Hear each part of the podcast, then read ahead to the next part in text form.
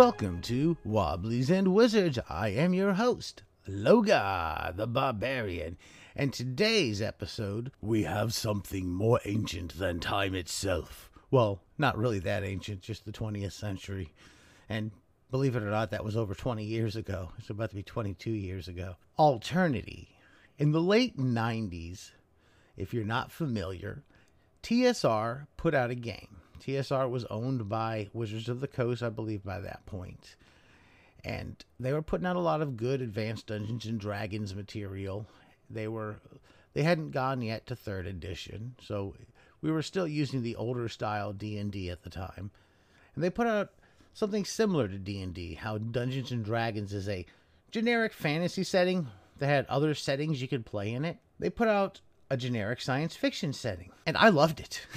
Just hands down, it was exciting to me. The system itself was not the same as Dungeons and Dragons. It wasn't just taking D&D and making D&D playable as a science fiction game like I've seen happen on multiple occasions. There were some similarities. Character stats in the game itself were very similar. It wasn't exactly the same, but you had the strength, the constitution, the dexterity, and intelligence. Only instead of wisdom and charisma, you had will and personality. So that's not really a big change. Perhaps there's a slight shift in what the focus of those stats were.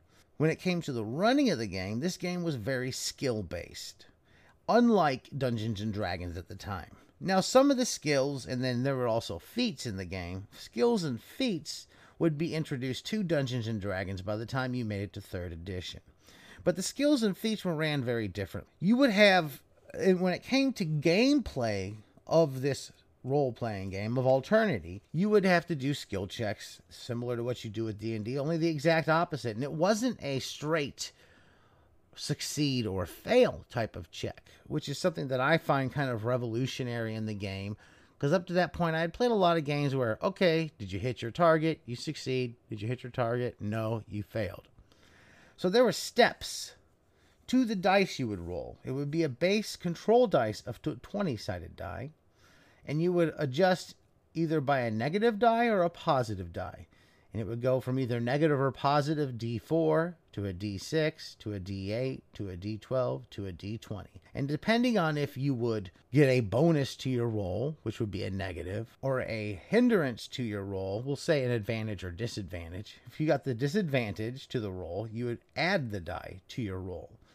And you would be trying to roll under a number.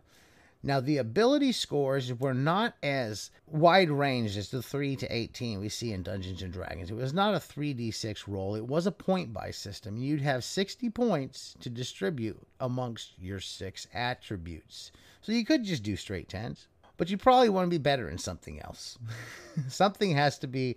You'd probably, probably want a character that has something that's their strength and where they shine. And the way it would work is a lot of the skills would be based on the ability score. So let's say you have a 14 of dexterity or a 14 of strength, which is a really good strength in this game. Your score for the actual skills would be very based on those. So you'd have a 14, and then you'd have half of 14, which is 7.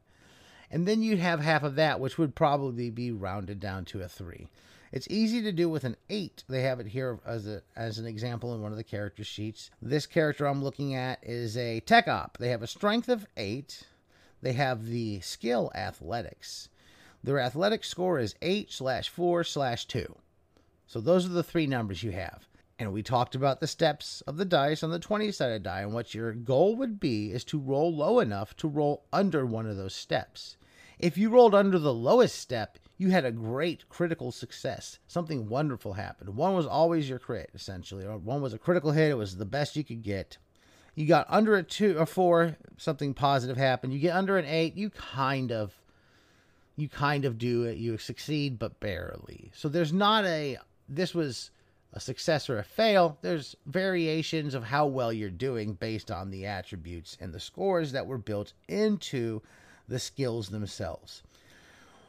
One thing that I found confusing about the game when it was out that always I'd have to if I was running it now we'd have to keep the book open or else the, I'm not sure if it was on the game master screen or not. I haven't pulled the game master screen out in quite a few years to look and investigate it. I'd have to I'd have to do that to tell you, but was the the actual damage that you took. You'd have little boxes you'd check off, and they had different types of damage, which was stun damage, wound damage, and mortal damage. And different types of weapons and different types of attacks did different types of damage from stun to wound and mortal. When you'd fill them up, different things would happen. Essentially, you'd be stunned, wounded. You'd have different conditions. So we started introducing the concept of conditions for damage in this game that Dungeons and Dragons really didn't have at the time one of the things about this damage system is that if you got two types of one kind of damage, it would relate to a certain like point or whatever in another type of damage, and your damage on your stuns, your wounds, and mortals would impact each other, and what would happen accordingly.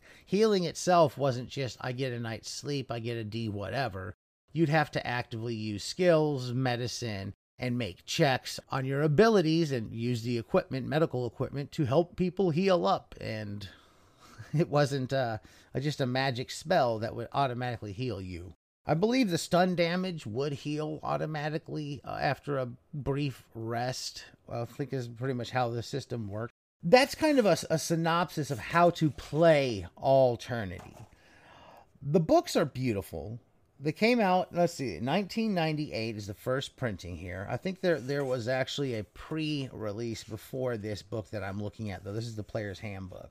I have the player's handbook and the game master's guide. The covers fit together to make a really nice like panoramic scene of the stars and planets behind a human facing some sort of alien. The human is facing to the right on the player's handbook, and the game master's guide has an alien facing to the left. And you piece them together, and it's just got this beautiful, deep, earthy colors, these browns and oranges that just it's it's it's I find it very beautiful nice hardcovers. They were full covered books. While the didn't start yet within the uh, the the they hadn't started yet with having the watermarks behind the text, so it was still very readable, but still had full color art throughout almost the entire book. Where there was black and white art, it was often done with color in the page. So each chapter starts off with a black and white drawing that is that is on top of a sort of a deeper greenish blue that seems to be the alternate color. The color scheme seem to be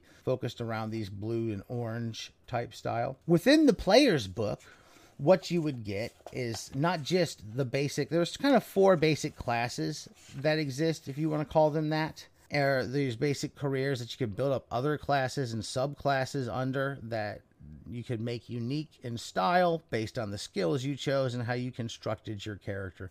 We talked a little bit ago about random characters versus point buy and having a lot of power and what your character's like. This game gave you a lot of power of what your character was going to be like when you were constructing them. Not only did the main book give you the regular character creation stuff, it gave you a few alien races that were specific to some of the settings within Alternity.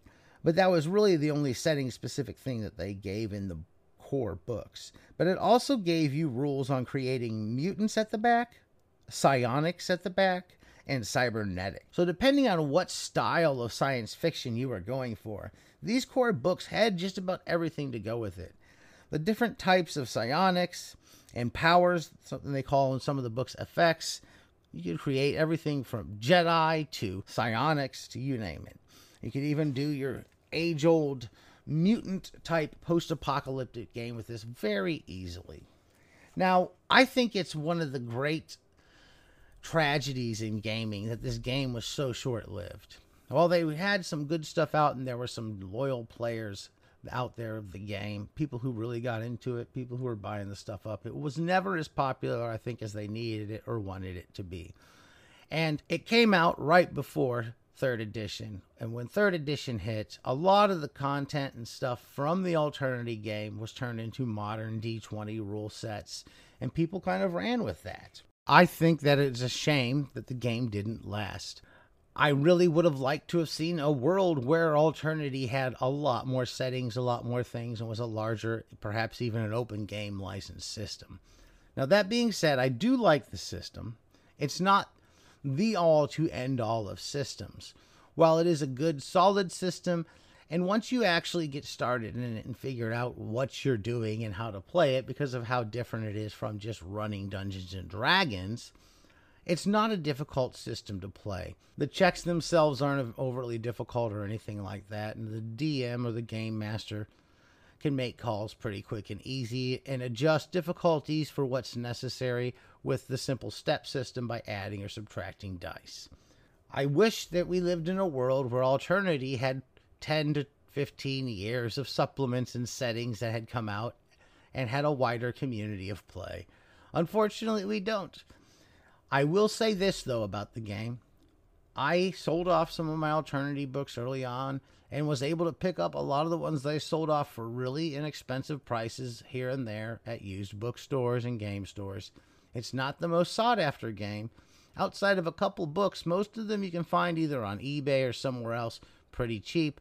And the good thing about games is, despite its being published or not, if you have the books to play the game, you can always play them. It's not a piece of software, it's not dependent on what computer operating system you're running.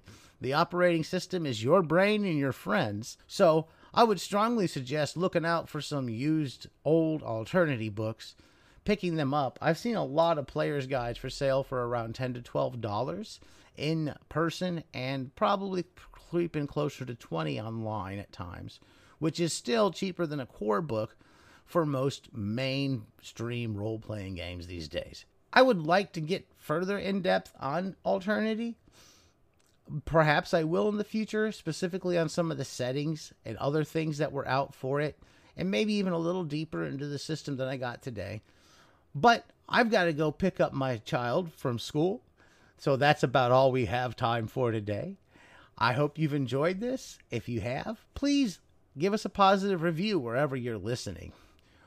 Give us a like and follow on Facebook. Just go there and search Wobblies and Wizards. We're at wobbliesandwizards.com. You can find me, Logar, on Twitter at Logar Hail Crom. That's Crom, Conan's god. And keep those dice rolling.